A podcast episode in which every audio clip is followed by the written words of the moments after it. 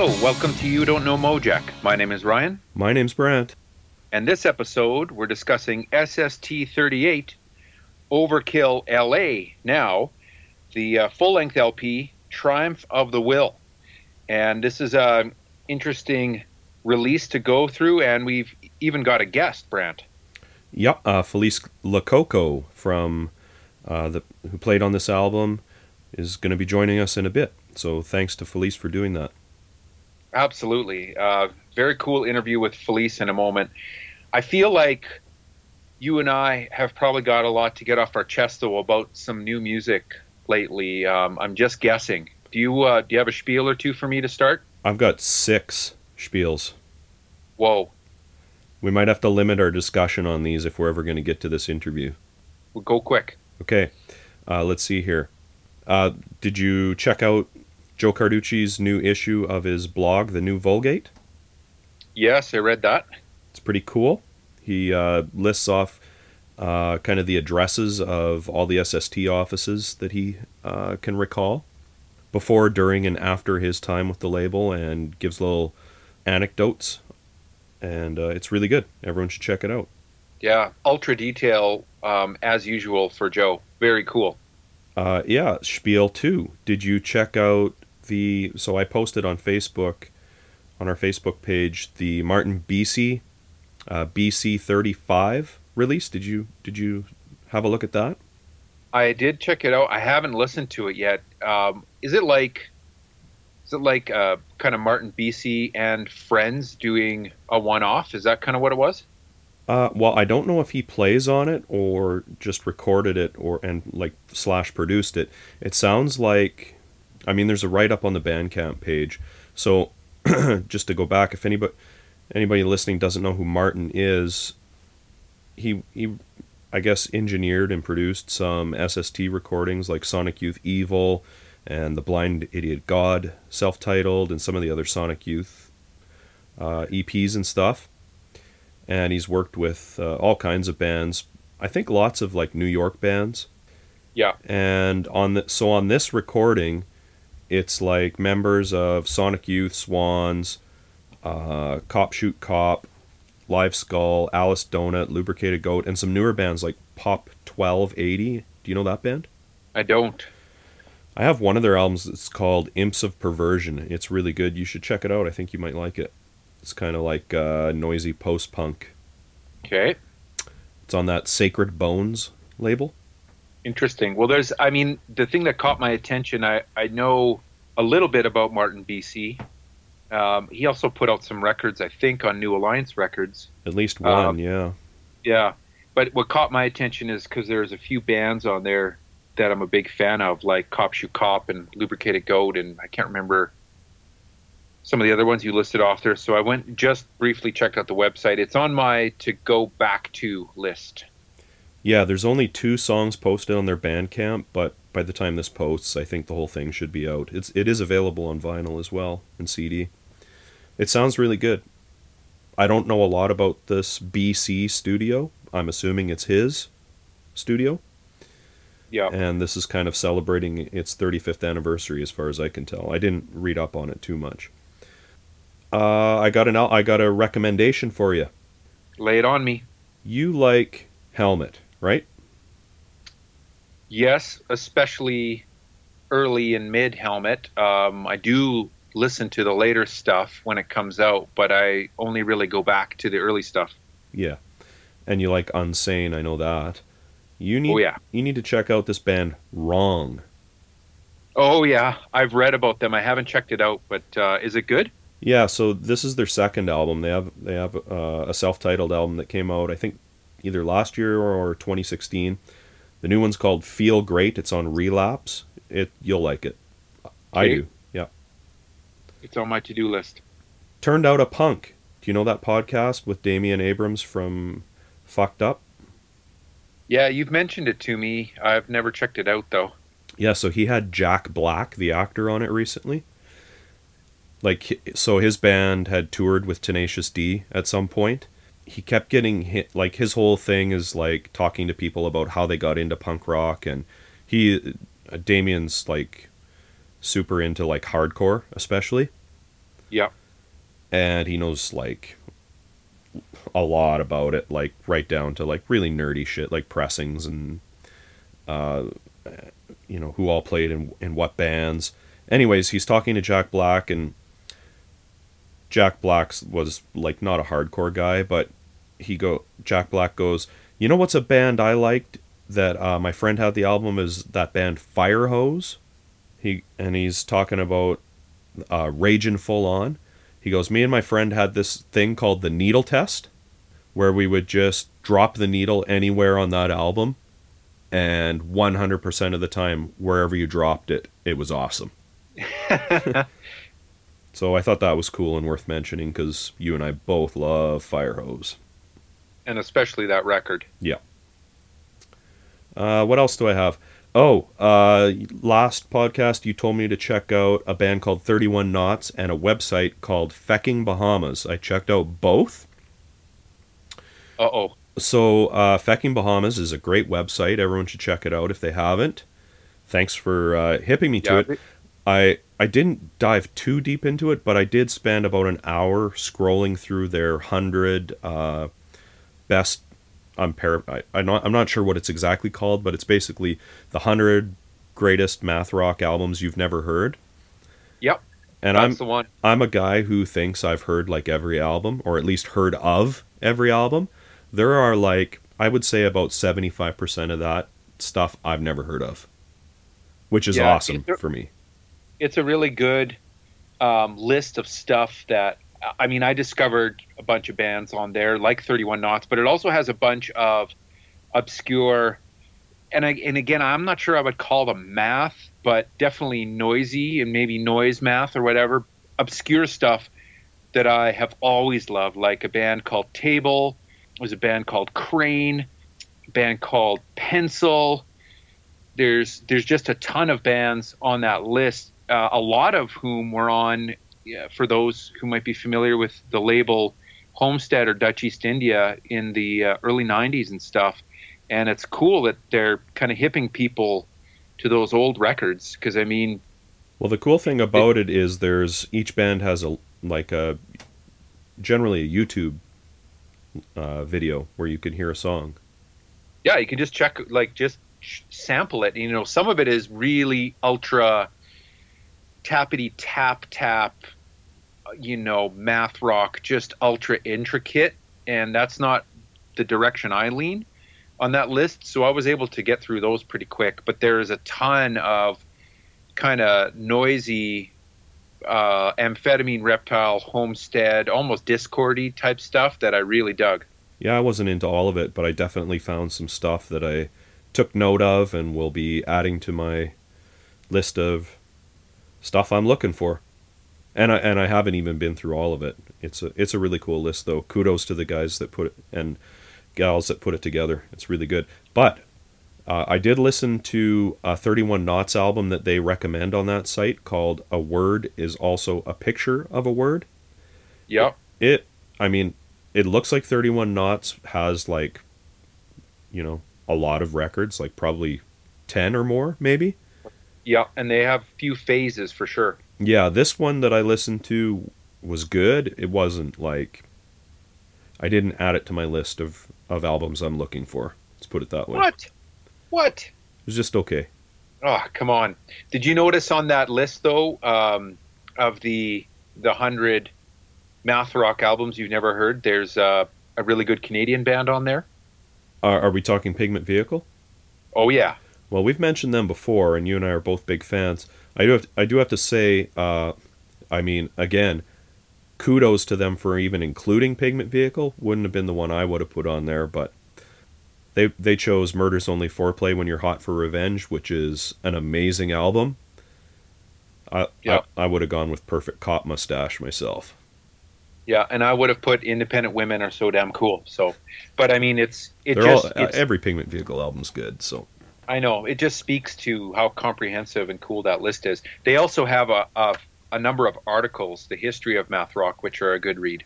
there's a, there's a glaring omission too, though. What's that? Uh, Box that- Lunch. that- oh, box lunch. Yeah, not that you're a music snob. What's that box, box lunch album called? The Rock Box, the Pebble Pusher.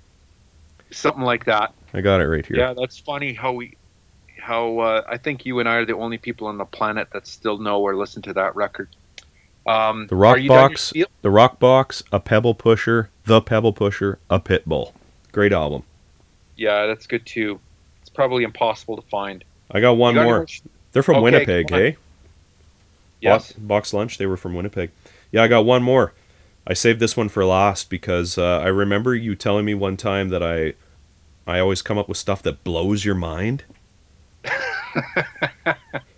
You either come up with stuff that blows my mind, or you you don't like what I like and you rub it in. Okay, well, uh, I got so um, here's another part. Uh, Jeff Dahl connection, part twenty. You ready for Oh, this? okay. So I was I'm, I I'm was- so ready for it. I was flipping through my Jeff Dahl albums, okay, and I was trying to find the ones that uh, Bruce Duff plays on, because I'm kind of obsessed with this right now. and I pulled out a record that I haven't listened to in years called, because it's not one of my favorites, called Wasted Remains of a Disturbing Childhood. Okay, I'm going to tell you who plays on this album. Are you ready? Oh yes. Jeff Dahl, Rat Boy. What's his real name? Oh, I can't remember. You can't remember now. Mr. I knew it. Mr. Rat Boy is his real name. uh, John Duffy, I don't know who he is. Okay, on drums and sax, Dave Naz. No way. Cool. Way. Who's Dave Naz, Ryan? He well, he's the uh, the drummer and singer for Chemical People. Also the first drummer for Down by Law. Ding, ding, ding. Guest. Guest vocalist, Dave Smalley. Oh, cool, Yep. dude. What record is that? Wasted Remains of a Disturbing Childhood. And it's a Jeff Dahl record. Yep. Okay, I got to get that. The SST connection continues. And uh, who's Dave Smalley? I'm sure everybody listening to this podcast already knows, but fav- favorite Dave Smalley album, Ryan, go. Me? Yeah. Oh, Dag Nasty, can I say for sure? But he's also in DYS All and uh, Down by Law. Also the Sharpshooters, um, and an, and a bunch of other kind of one-off bands. Don't Sleep.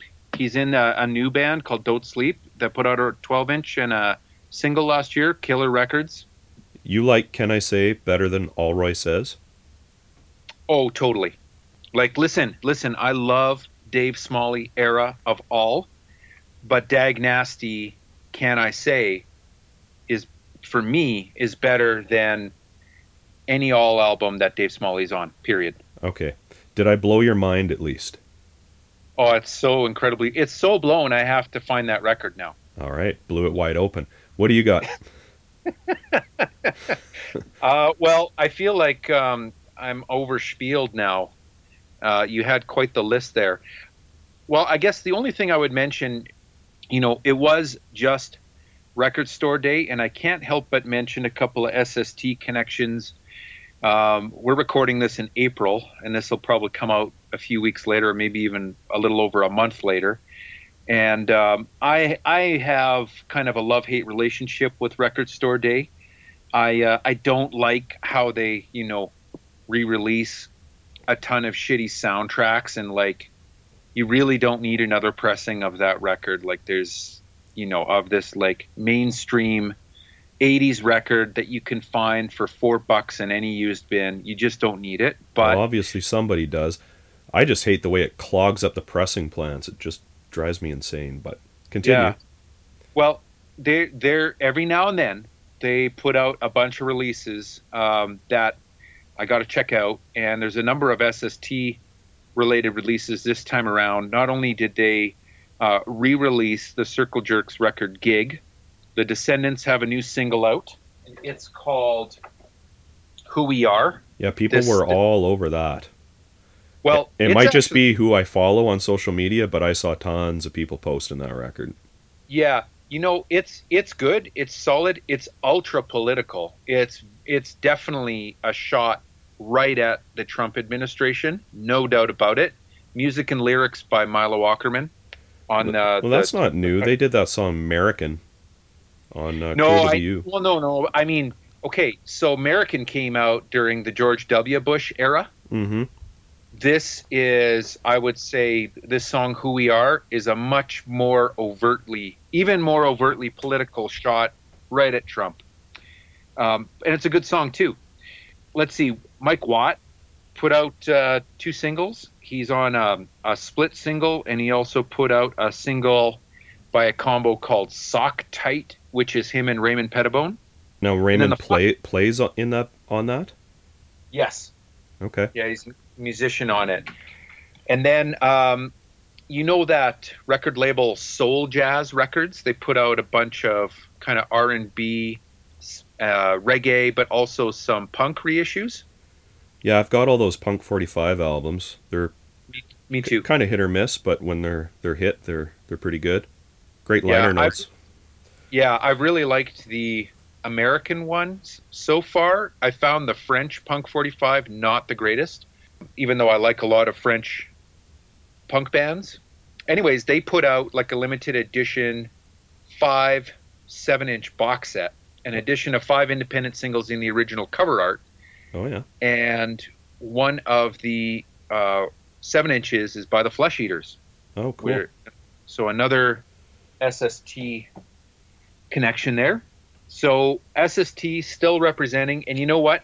I'm just I'm just scratching the surface. There's probably a ton of other SST related releases that came out on Record Store Day, and I just I haven't even dug that deep. But those ones are obvious and worth mentioning. It's pretty cool. Yeah, I, us- Um, I usually ignore Record Store Day, Record Store Day, but there was two releases I had to have this year. So, Dream Syndicate, and what was the other one?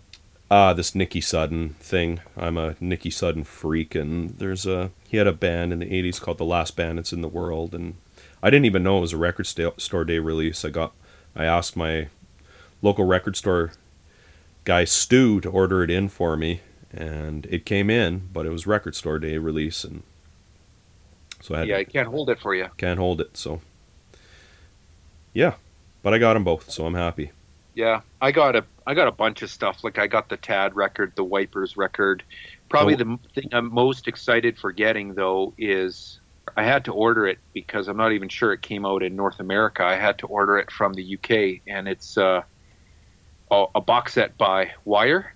Oh, yeah. it's their it's like their first seven singles in a box remastered and then there's some unreleased songs on an extra seven inch and then the final ninth seven inch is a uh, a bonus seven inch that came with their record 154 Oh, cool. way back when so i'm really excited to get that but What's the think- Wipers? Uh, you said it's live. I, live in 1982 the wipers this is unre- like previously unreleased recordings. Yeah, I I did not compare whether it is it's also available on Greg Sage's website. You know, he has that Zeno Records and you could buy some live stuff there. Yeah, like I've bought a couple CDRs off of there. Yeah, well this is on vinyl, so Is it one of those though? You don't know. I didn't I didn't check. I just figured since it's vinyl, I'm getting it even if it I could get a CDR off of the Zeno Records site. Right. All right, we should get into Triumph of the Will, hey? Let's do it. History Lesson, Part 1. We've discussed Overkill before on the Hell's Getting Hotter single, but I'm going to just give a little recap of who Overkill is. Is that okay? Yeah, absolutely. Because hell's getting hotter. Let's go back. Like that was SST number eight. So that's 30, 30 releases ago.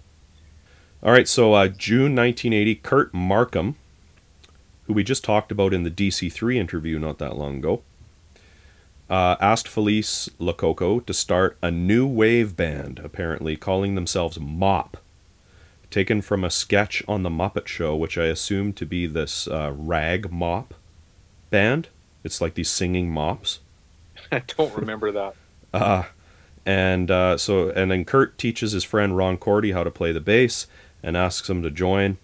And uh, they write some songs American Dream, Triumph of the Will, and Chains, but then Kurt quits the band.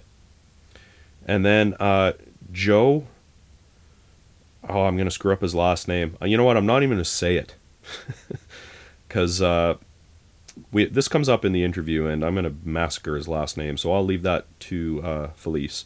But he comes into the picture uh, to sing, uh, and they kind of discuss becoming a punk band.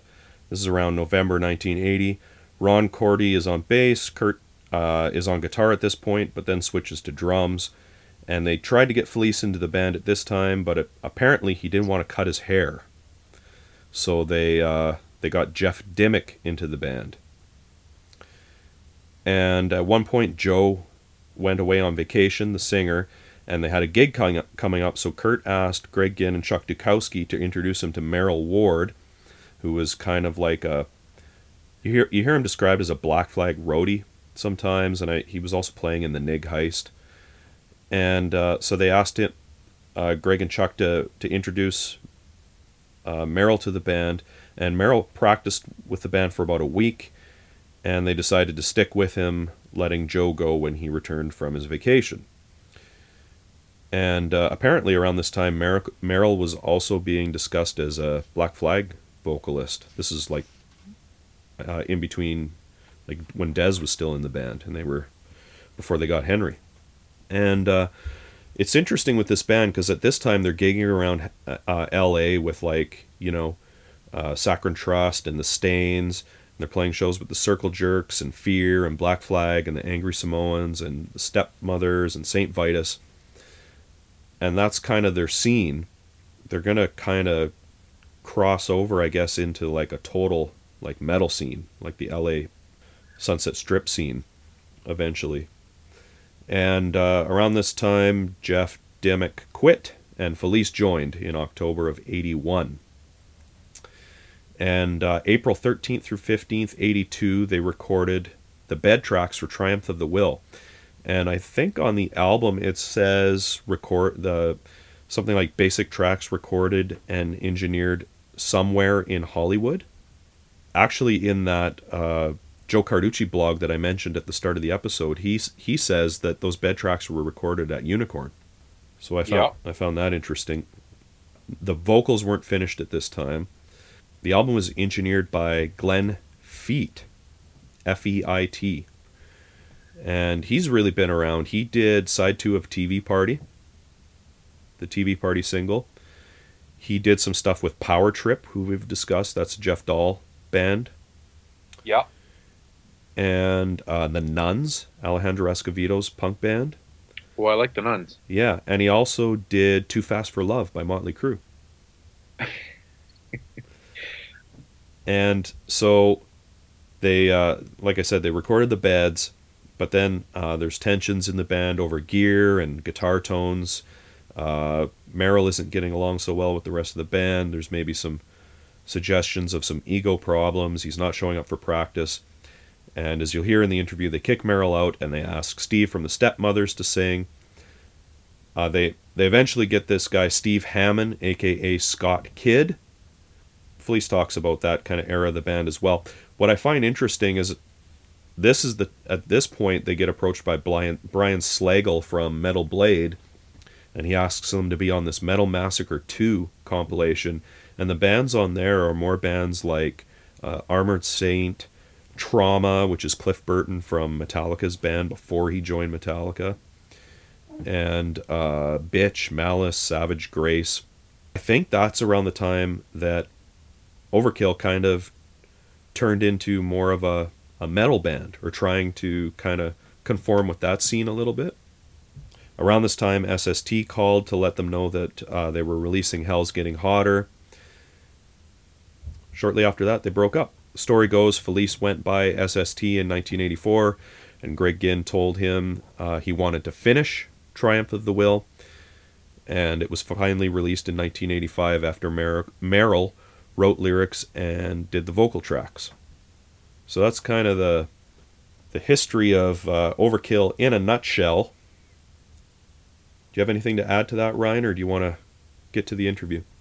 Yeah, no, good reminder. It's been a long time since we've talked about these guys. Um, let's let's get to the interview then. Felice, welcome to the podcast. Well, thank you very much for having me on today's uh, show. Yeah, we're we're thrilled to have you. So we don't know a lot about um, the release. It's not super well documented.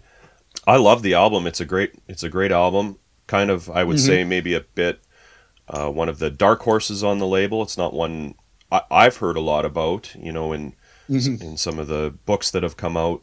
You know, kind of revolve around the label a little bit.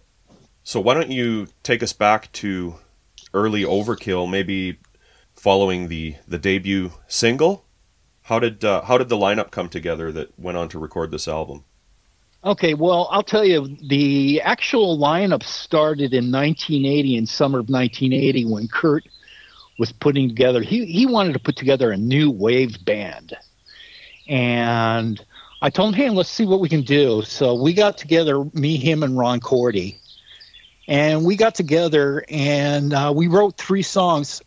He wrote the uh, American Dream, and these songs were all entitled and uh, and I brought in Triumph of the Will and Chains. Everybody received credit on Triumph of the Will and Chains. In fact, there's a there's a little misconception on the record. Greg Ginn had given Kurt all the songwriting credit, and uh, really, Ron and, and uh, I had written a good portion of that record. We just never got credited for the music. Right. Uh, one so, of the songs you just mentioned, Greg Greg Ginn has a co-write on "American Dream." Well, he maybe lyrically, but Kurt, Kurt wrote the whole music for it. Right. I know that for a fact. Maybe lyrically he had had it had something to do with it, but nothing uh, as far as the uh, music because that song was written in 1980. Right. And what happened is that we played together for about a month, and then uh, Kirk got upset with with Ron because he had used his Les Paul custom case for his skateboard, and he just quit. and then two months later, they just they got their differences ironed out, and then they formed Overkill. Okay, right. and I was the first guy to be asked to play guitar. And I just told him, I said, no way, I'm not cutting my fucking hair to play in your band. I screw this. I'm not cutting my hair off because I'm not into that image shit. Right. Okay, so uh, it took him quite a while to get me in the band. So Kurt actually started out playing guitar in Overkill, and uh, I remember letting him use one of my fifth, one of my Marshalls to play a backyard party, and uh, got the neighbors real upset. One of the neighbors called the cops, and she said she thought World War III had started when they when they cranked it up. And I think after the show, I told Kurt, I said, "Man, you gotta you gotta go back to the drums. You got to get a guitar player." And he kept saying, "Well, I want you to play guitar." And I said, "Yeah, well, you know, my problem is this cutting my hair off image. You know, I don't want to cut it." Were you, were you a metal guy at the time? I was coming from a hard rock heavy metal background, yes. Yeah but I like all sorts of music, and I really like the music that they played. It was really simple. It was really easy. I didn't realize how good they were until I heard that that recording, the Hell's Getting Hotter recording, and I said, "Man, my guitar playing will fit real good into this." Yeah. And then I called Kurt up, and I told him, "Hey, you know, I'm interested in everything," but then the hair issue came up again, and Merrill was telling Kurt, uh, tell him he's got to shave his head, he's got to cut his hair.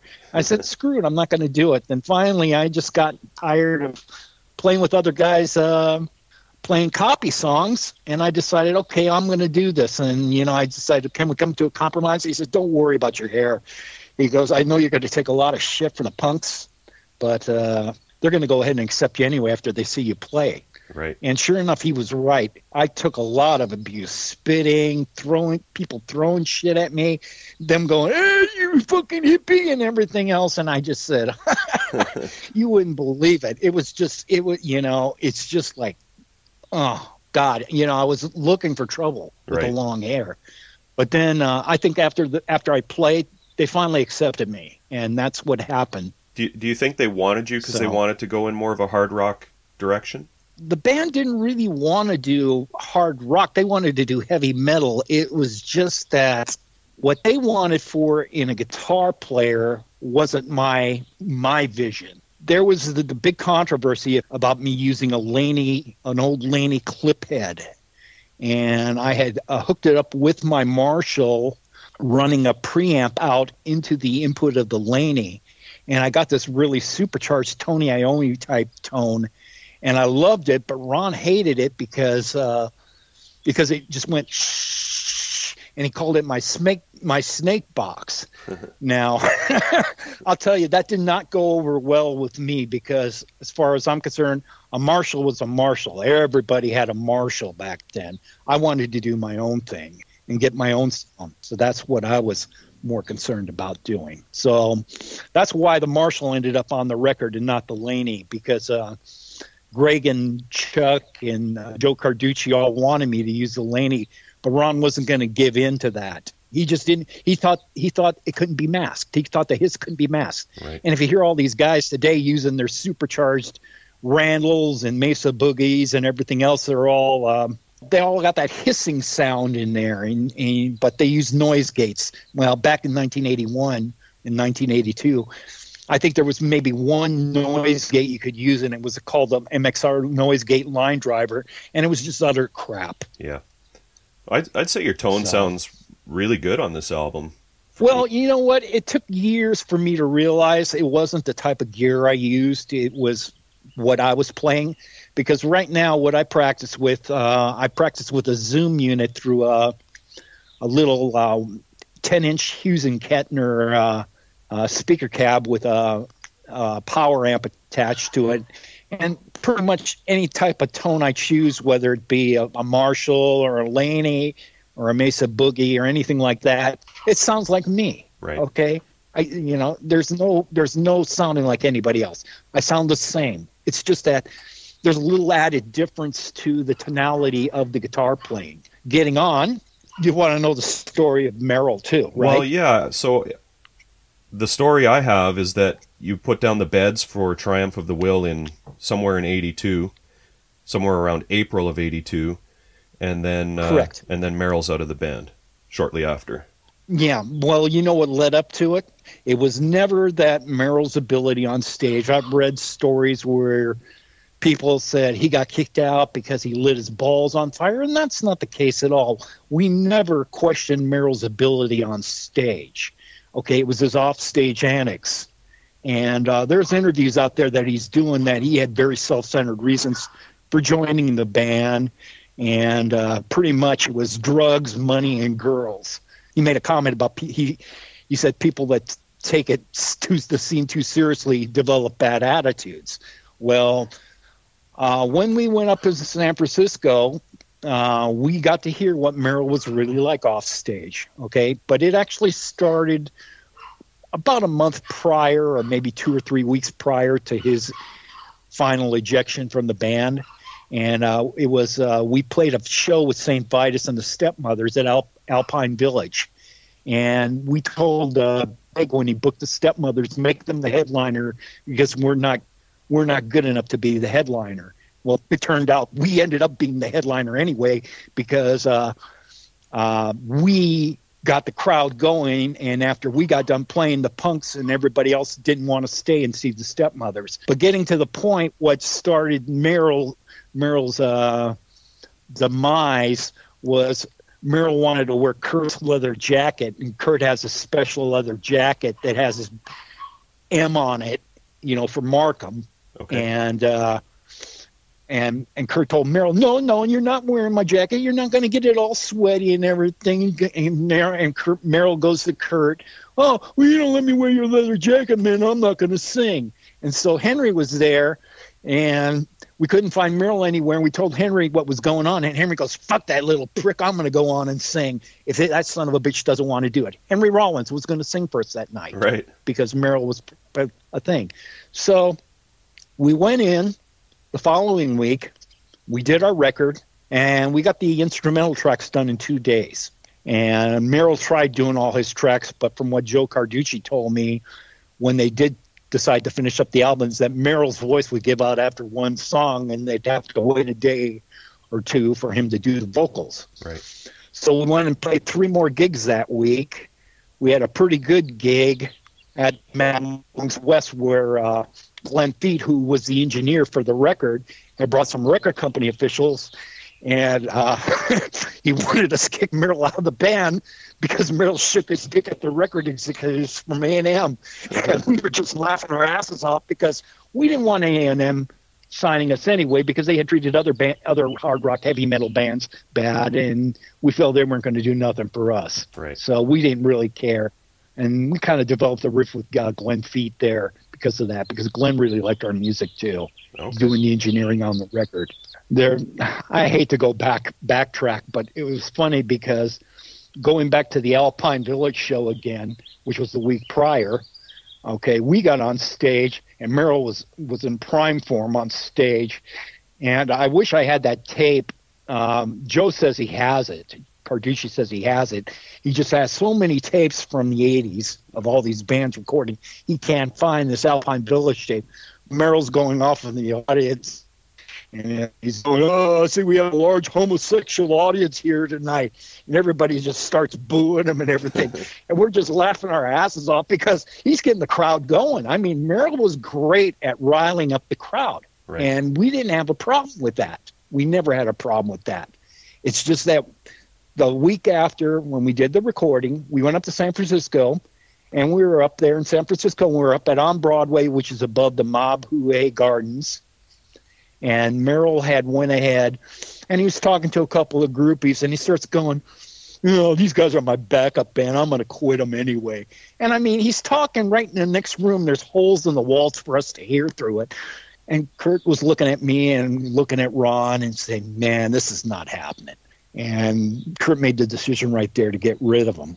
So after our sat after we got back uh, that Saturday, from San Francisco and played our show at uh, Dancing Waters that night, uh, we gave him the boot. You mentioned the stepmothers earlier, so again, you can correct correct me if this is wrong, but I have it that briefly Steve Jones from the stepmothers replaces Merrill. Yes, he did replace him for two months. Okay. Two months. I had to make a correction on that Wikipedia article too, because Steve had originally put it in there that he was there for a year, and uh, that was wrong. Steve was only with us for two months and two or three gigs. Okay, and he decided it was too far for him to drive, and he didn't want to leave the stepmothers. And uh, I just said, okay, whatever. So we went out, and then we got another singer. But getting back to the Merrill, the Merrill thing, um, there was uh, the day after we kicked him off. I got a call from Kurt's brother, Dave and he says, Felice, you got to get over here right now. Greg Ginn and Chuck Dukowski are over here right now. And they're not letting off a curtain. They got Merrill along and they're ganging up on him and everything. So I ran over there and got in my car since I only lived about a mile from Kurt. And I, I told him, I said, listen, okay, we're a band, okay? There's nobody that's better in this band. It takes four people to do this music, okay?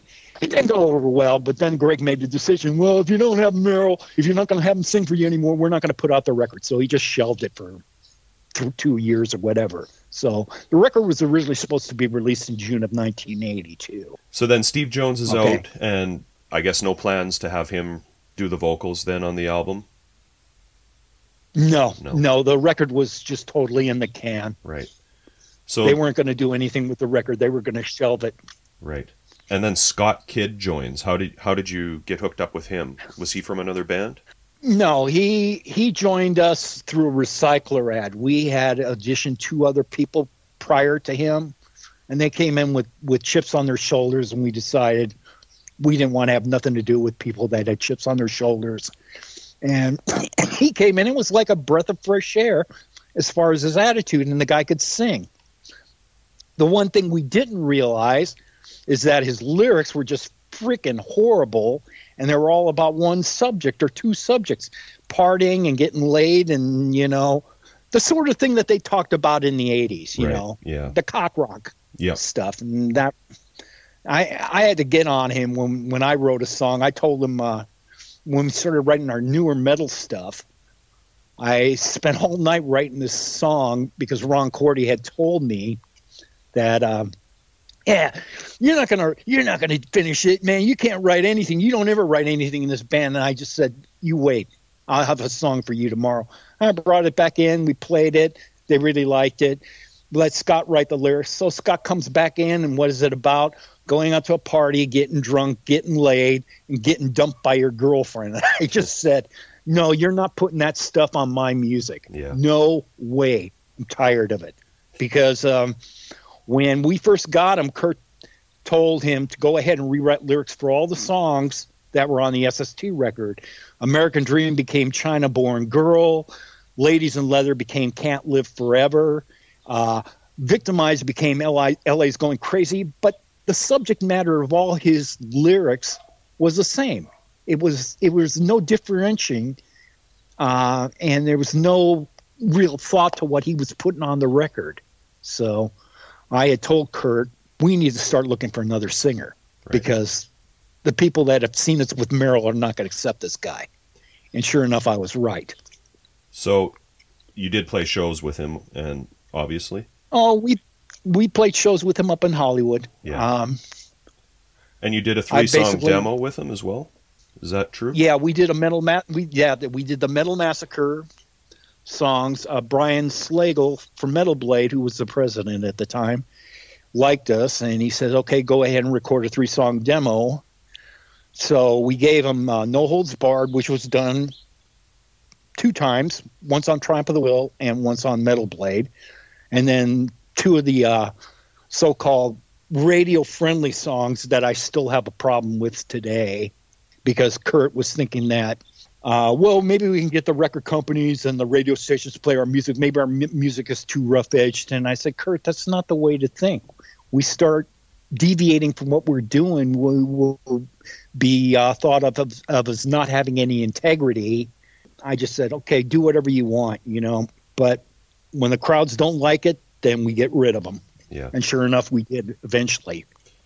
So no no holds barred. Is that the only track with uh, Scott on vocals that was officially released? Yeah, that's the only one. What were the two other tracks? Do you remember from that session? Are the, Oh, these God, are like the radio yeah. friendly ones? Kurt said Brian Slagel wanted to, us to do Wheels of Fire, and she got me again. And I said, "Oh, how how convenient is that? I mean, all the songs that you wrote.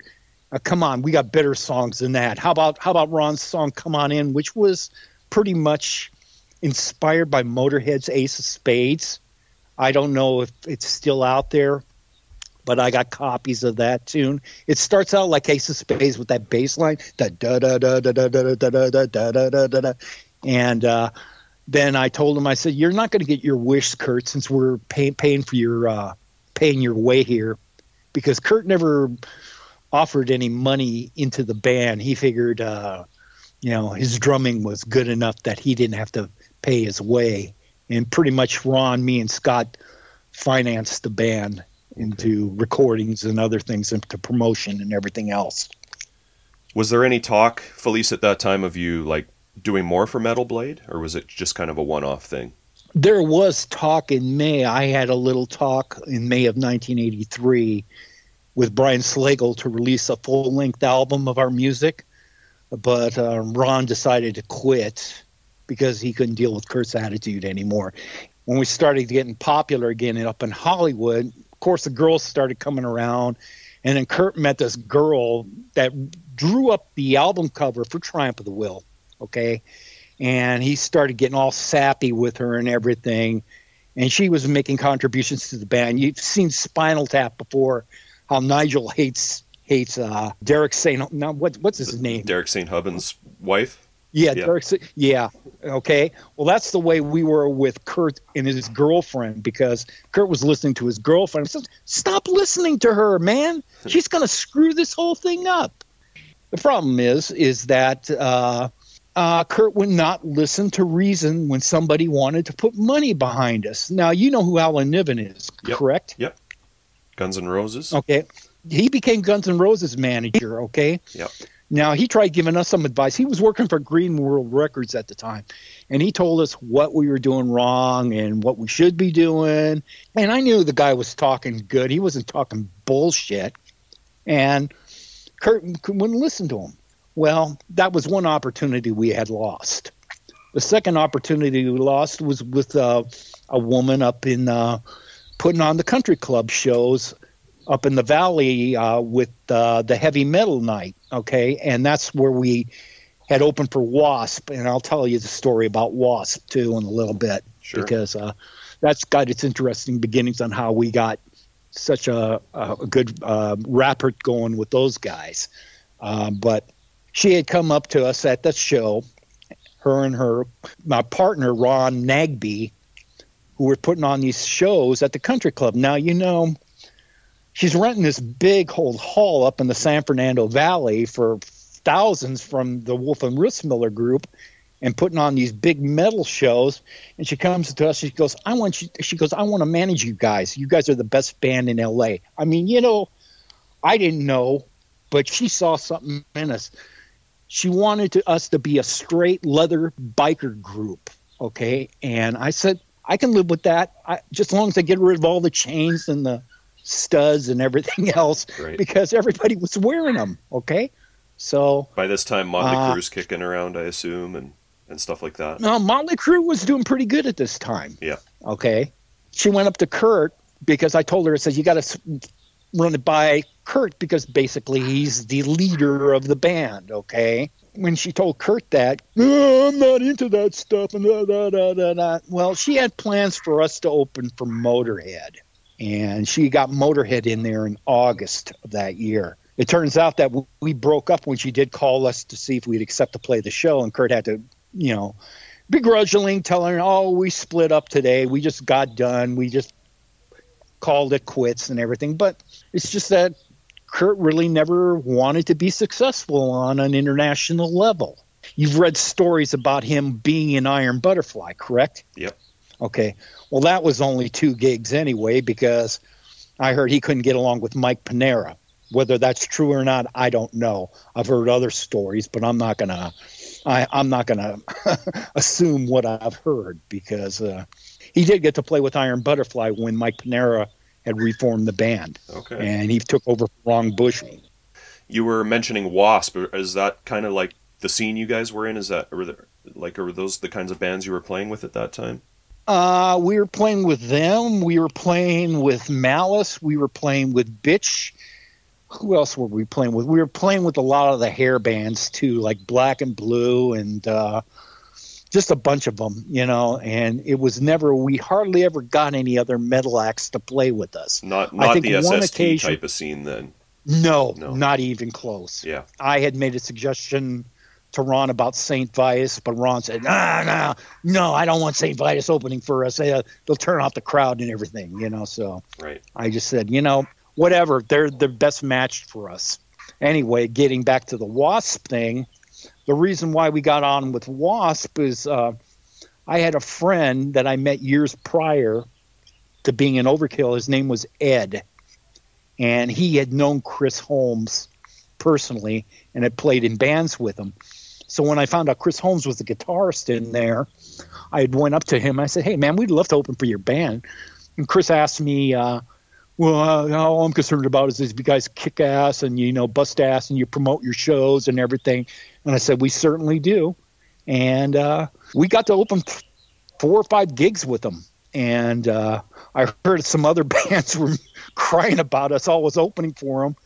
And one show, I think one or two shows, we had to close the show for Wasp because these other bands said, "Oh, that's not fair. You're giving Overkill all the gigs, and you know you're letting them go on before us, and we have to go on after you. Nobody's around to see us, mm, you know." Is Wasp pretty like already fairly big by this point, or do they have their album out, or they like what kind Wasp was huge. Wasp was huge in the clubs in 1982. Yeah. Okay. It's like they did this full on stage show, and I was just amazed. But the one thing is, Wasp had their music down. Okay. They had great songs on that first album. I, I love that first of? line Me too. with Tony Richards and Chris Holmes and Blackie and, and Randy. Those guys, those guys had their shit down. Okay, and I really thought highly of them. I'll tell you, you know, I got I got the chance to see Metallica when they had Ron McGovney and Dave Mustaine in them too. Oh yeah. Okay, and Metallica. uh, I'm sure you've read about the stories about us in our meeting with Metallica, right? More or less that you. I think maybe I saw that you played the show where they hooked up with Cliff Burton or first met him. Maybe. That's correct. Yeah. That's correct. They were there to check out Cliff Burton, and they had stayed for our set. I was watching these two guys out in the by the bar, and, and, and Lars had his shirt off, and he's swinging around his head, and he's going woo woo woo woo woo. And I, I'm just saying, I'm looking at I'm looking at Kurt, and I said, who in the hell are those guys? And so we, when we got done with our set, we went up uh, stairs to our dressing room. They came up, both him and uh, James came up there, and Lars said, "Oh, the underdogs kicked the competition's ass tonight." And I said, "Really?" And he goes, "Yeah, we didn't know there was another band in L.A. playing the same kind of music, and we play in Metallica, you know, and we thought we were the only guys doing this." This punk metal, speed metal type music, and I said, "Really?" And he goes, Yeah. I said, I got to come check you guys out. When you guys playing? He's, Oh, next month at the Troubadour. So we played another gig at the Troubadour. Then the following week, I think I went and saw them play uh, with Malice and Pandemonium at the Troubadour for Thanksgiving night. And I was impressed. I really was impressed. I didn't think they were anything like us because we seemed like we had our music down a lot tighter. They seemed really loose that night, but they had the energy. That's what was important. I went up and congratulated them for the good set and everything, and I was impressed because I thought they didn't think there was another band out in the states doing the same kind of music. Can you talk for a minute, Felice, about how the album came to finally get finished? In 1984, Greg Ginn had moved SST Records over into my neighborhood in Hawthorne, California. If I correctly remember, he was telling me, he said it'd be a waste not to finish that record. And we're going to go ahead and finish it with Merrill on it. And I made the stupid mistake and say, hey, do you think we can do the guitar tracks? I don't know. What do you think about the guitar tracks? I think I, I, I really don't like my own guitar playing on that record. I like it, but I think that's pretty pretty typical that you you know a lot of musicians would love to go back. Yeah, I, I know a say. lot of us are very self-critical of ourselves. And, you know, we think we, we can we can always pull something better off and everything else. But like I said, I wish I got to use that that Laney or anything else because that Laney I just loved Black Sabbath back then. Yeah. Black Sabbath was my favorite band. Tony Iommi was the first guitar player I had started listening to, and then I progressed to Ritchie Blackmore and Jimmy Page and Schenker and Leslie West and Gary Moore and all those guys. I never was really into the uh, the super shredders like Randy and uh, Eddie Right. because I could never play that fast. I mean, that's where they determined that how good you were is because of how fast of a guitar player you were. And really, I just said, "Who cares? I'm not in this for competition. I'm in here to play what I feel." Yeah, well. I'd say you held your own on this album. I mean, your playing's great. It's you definitely have your own style. So, so Greg well, I'm glad to hear that because a lot of people tell me that they say I have my own sound and my own style, yeah, for sure. and that's without those guys that I just mentioned.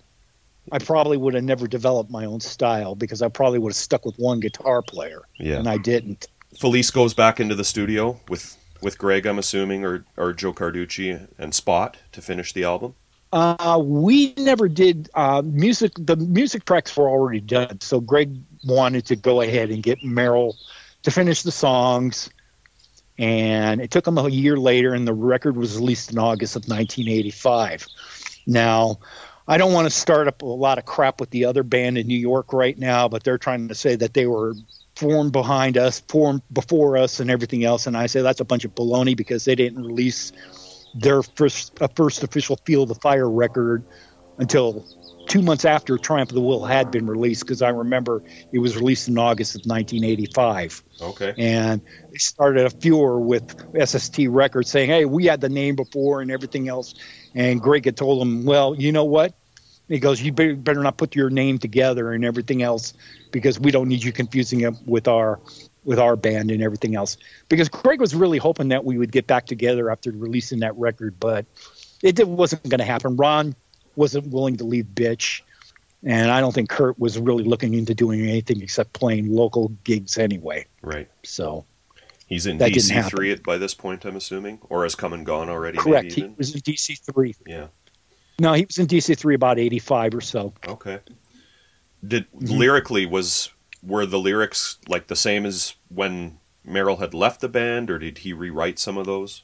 No, the lyrics Merrill wrote were the same pretty much, and I was very, very happy with with the lyrics because he wrote his lyrics around personal um, uh, personal accounts. Uh, I remember when he wrote the uh, lyrics for "Ladies in Leather." He told me it was based upon a dream he had, and he said some S and M woman had tied him to a chair and left him there in his underwear, and that's the way that song came about. And a lot of people don't like it because of that, Right. but I just think it's great because it's you know he wrote his stuff around personal experiences. You know whether what do you want or uh, head on. Uh, there's a track on Blasting Concept 2 called Over the Edge. Where did that come from? Is that from this original session? Yes, that's from the original session that we did uh, with the other songs. Um, Greg did not put that on the record, and I'm kind of upset he didn't. Did he? Do you think he held it back specifically for uh, this compilation, or I think he held it back so he could make some more money. yeah? That's what I think he did. It was a good song, and originally it was an instrumental. Yep. It wasn't supposed to have any sort of lyrics on it. In fact, I was taught I had searched for the song on the internet a few weeks back, and this guy named Jack Islap, uh, he's doing his thing. He had redone the song, and I sent him a a thank you, and I said, "Man, you did a really good job." And he told me about. Well, I didn't know what Merrill was singing there, and then he it just sounded like a bunch of gibberish. And I said, "Well, it was gibberish because it was originally written as an instrumental, and Merrill wasn't supposed to sing on it. Ah. It was supposed to be a song before. It was our it was our opening song for for quite a few shows. And uh, what's so funny about that song is a lot of people think it's it's more related to Motorhead, but Ron had written that lyric, that arpeggio, that da da da da da da da da da da da da da.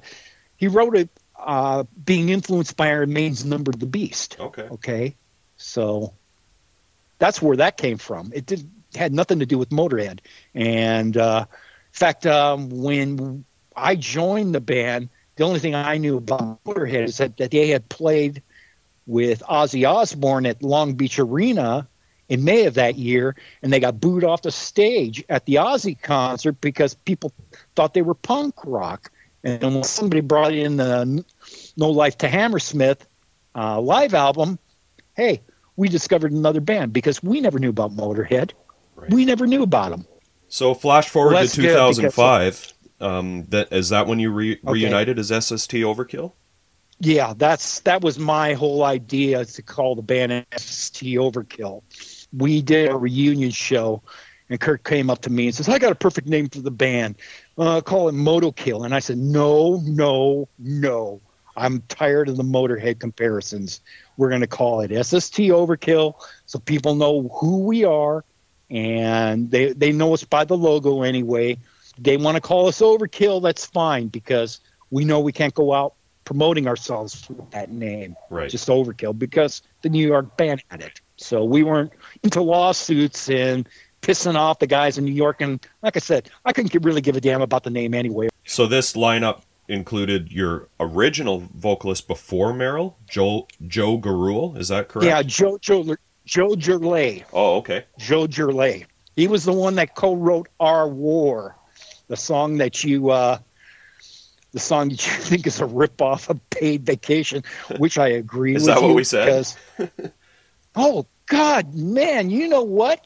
When you said it's not Vietnam, it's another oil company scam, I typed that whole phrase in there, and then boom, the song pops up like that, and I go, you know what? This song, this song is is you know what? and I looked at the record history of the Circle Jerks record, Yeah. and sure enough, that was released two years prior to Hell's Getting Hotter. Hmm. And I got really upset with it because I don't know what the hell Ron's thinking, but you know, Well, it may, it may have been music from other unintentional. people or- well, it could have been, but I don't know. Okay, Felice, thank you very much for being on the podcast. It's really appreciated. It's been great chatting with you. Oh, well, thank you for having me on. All right, well there it is. What'd you think of that, Ryan? Very cool.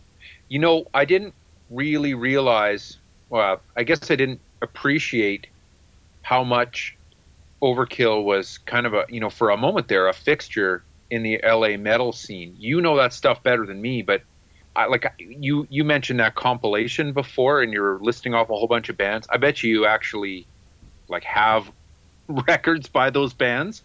Um, I sure like do. I just yeah, I don't know anything about that stuff really, and so it's interesting because I mean, Triumph of the Will has metal overtones to it, but it still has kind of a hardcore sound to it for a few songs. It's it's kind of like a crossover album, I guess, but way ahead of its time. Yeah, it's kind of got a mix of both. There are songs that sound like uh, 70s punk. There are songs that sound like hardcore, and there are songs that have like metal overtones. It's an interesting record. We should talk about it. Let's do it. History Lesson, Part 2.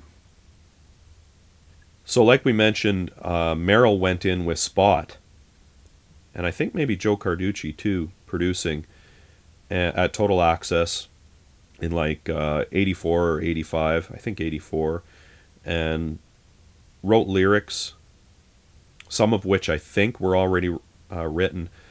There is like a, a bootleg of some demos that came out in 83 with Scott Kidd on vocals. And they're pretty interesting. They definitely were going in a more metal direction. There's a, I know how, how much a fan you are of Double Kick, so you probably don't know this. you probably only only if, it, only if it's on a bolt thrower record. Right. Then I like it. Hey, well, bolt thrower rules, man. But um, uh, you probably are not familiar with the Motorhead song "Overkill," are you? You know, I really don't know Motorhead that much.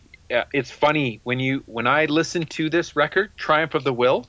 Yeah. Some of it, some of it reminded me of a Motorhead sound. I got to be honest. Well, on these 83, de- 83 demos, they're definitely influenced by Motorhead. Most of like the emerging thrash bands were like Motorhead was a very fast band for its day, right? Oh yeah, for sure.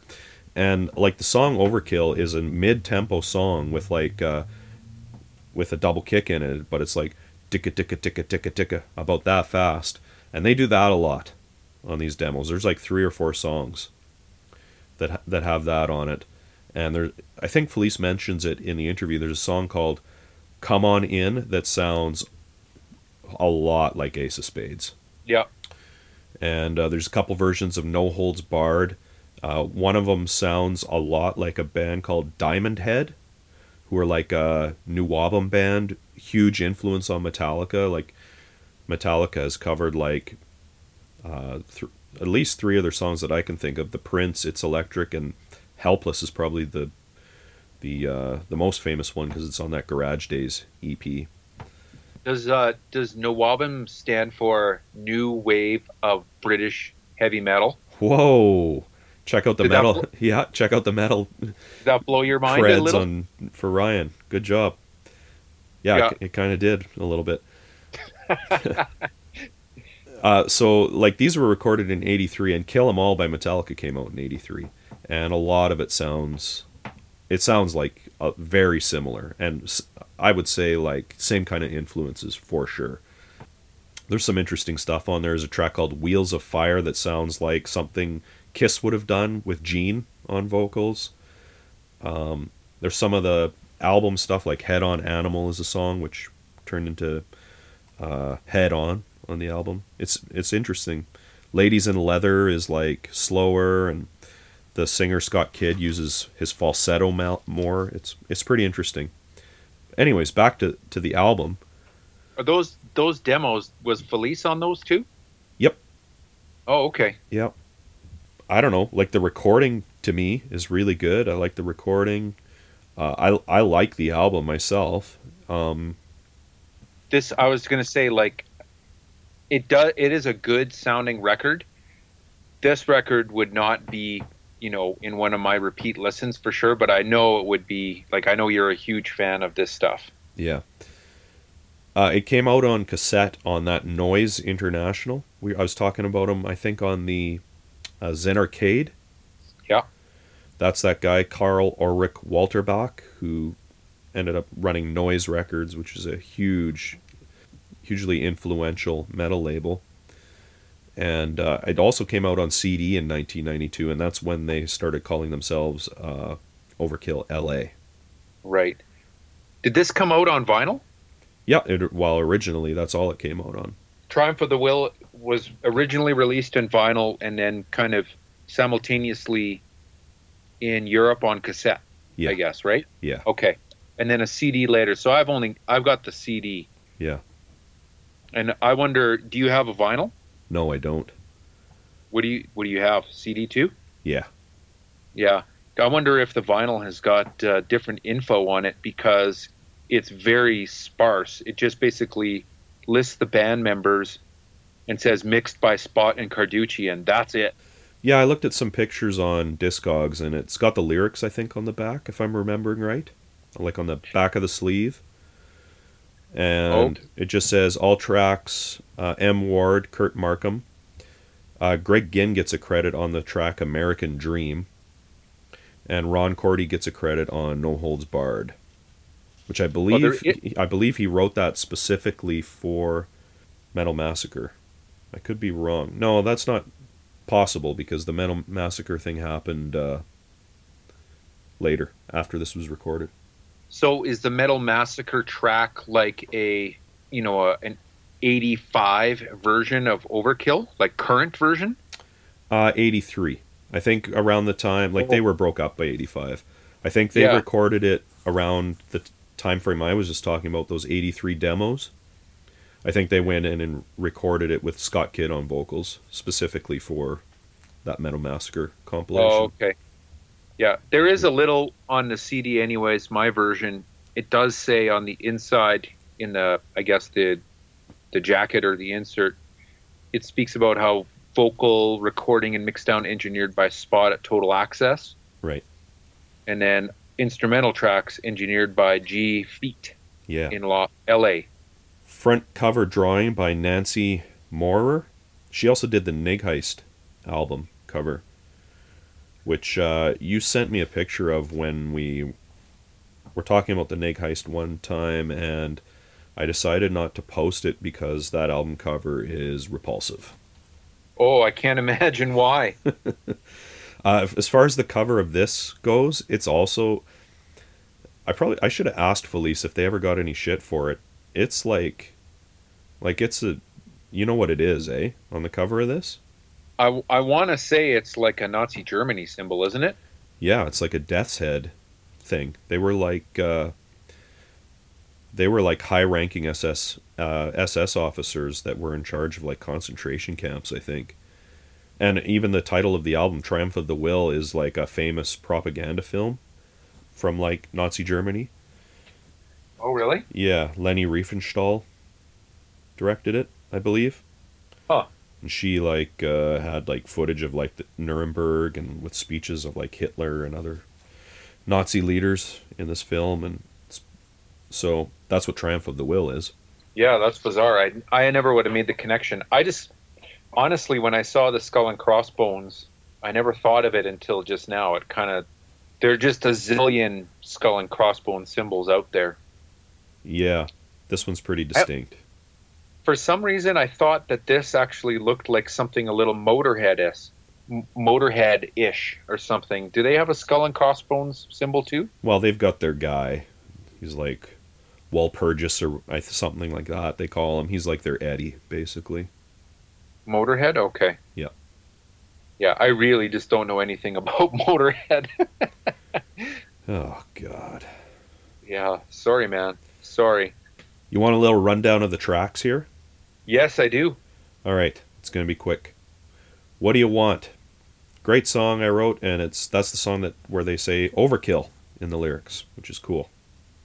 I always like it when bands have their band name in a song Like one, two, SNFU. Yeah, like that.